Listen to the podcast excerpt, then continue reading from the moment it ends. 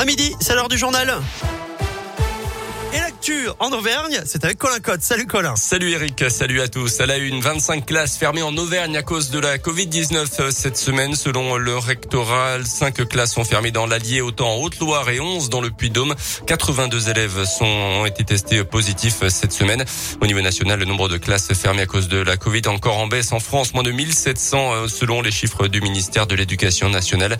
Il y a deux semaines, près de 3300 classes étaient fermées dans tout le pays. Notez qu'à partir de lundi, les élèves de de primaire dans l'Allier en Haute-Loire ne seront plus obligés de porter le masque en classe. Ces deux départements étant en dessous des 50 cas de, de Covid pour 100 000 habitants. Le Puy-Dôme est encore un petit peu au-dessus en revanche. 19 personnels de santé déboutés par la justice à Clermont. Le tribunal a rejeté la requête de ces personnes suspendues pour avoir refusé la vaccination. D'après la montagne, le tribunal estimait que ces professionnels savaient très bien à quoi s'attendre en refusant le vaccin, notamment la suspension de leur salaire. Une bonne nouvelle pour l'emploi dans le département du Puy-de-Dôme. Le groupe Fleurus, spécialisé dans la maroquinerie de luxe va créer des ateliers de confection sur le site de l'entreprise Ardésie à Ougna dans le sud du Puy-de-Dôme. Plusieurs centaines d'emplois vont être créés dans les deux ans à venir selon la montagne. Dans l'actu également, les réactions au bouclier tarifaire annoncé hier par Jean Castex. Vous le savez, les prix du gaz ont augmenté de plus de 12% aujourd'hui. Mais ensuite, ils seront gelés pendant plusieurs mois. Une décision qui fait grincer les dents, Valentin Chenard. Oui, d'abord du côté des fournisseurs alternatifs d'énergie. Ils menacent le gouvernement d'un contentieux. Leurs prix sont indexés sur les tarifs réglementés. Ils ne pourront donc pas répercuter la hausse des prix mondiaux sur leurs clients. Ils auraient préféré une baisse des taxes. Du côté de l'opposition, ensuite, les républicains dénoncent une mesure électorale puisque la répercussion de cette hausse des prix mondiaux du gaz aura lieu au printemps après l'élection présidentielle.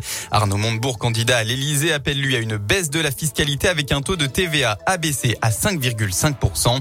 Enfin, l'écologiste Mathieu Orphelin exhortait à aller plus loin en élargissant le chèque énergie à 15 millions de foyers les années où les prix des énergies sont élevés et à accélérer les dispositifs soutenant la rénovation énergétique des logements et le changement de véhicules. Merci Valentin. Parmi les autres changements de ce 1er octobre, on peut signaler la légère hausse des APL et du SMIC, les revalorisations de salaire pour plus de 500 000 agents des hôpitaux dans le cadre du Ségur de la santé notamment. On passe au sport avec une bonne nouvelle au Clermont Foot, la prolongation de contrat de Mohamed Bayo, un an de plus pour le buteur auvergnat jusqu'en juin 2024. La nouvelle a été officialisée ce matin à deux jours du déplacement de Clermont à Lorient en championnat. En Ligue Europa hier, belle soirée pour Lyon, vainqueur de Brondby. 3 buts à 0 l'équipe danoise. Monaco a fait match nul contre la Real Sociedad. 0-0 également pour Marseille face à Galatasaray. Et puis le coup d'envoi ce week-end de la 30e fête de la science avec des événements un peu partout dans nos départements. Notez que la spécialiste météo de France de Chloé Nabédian sera au sommet du Puy-de-Dôme. Demain, c'est la marraine nationale de cette fête de la science.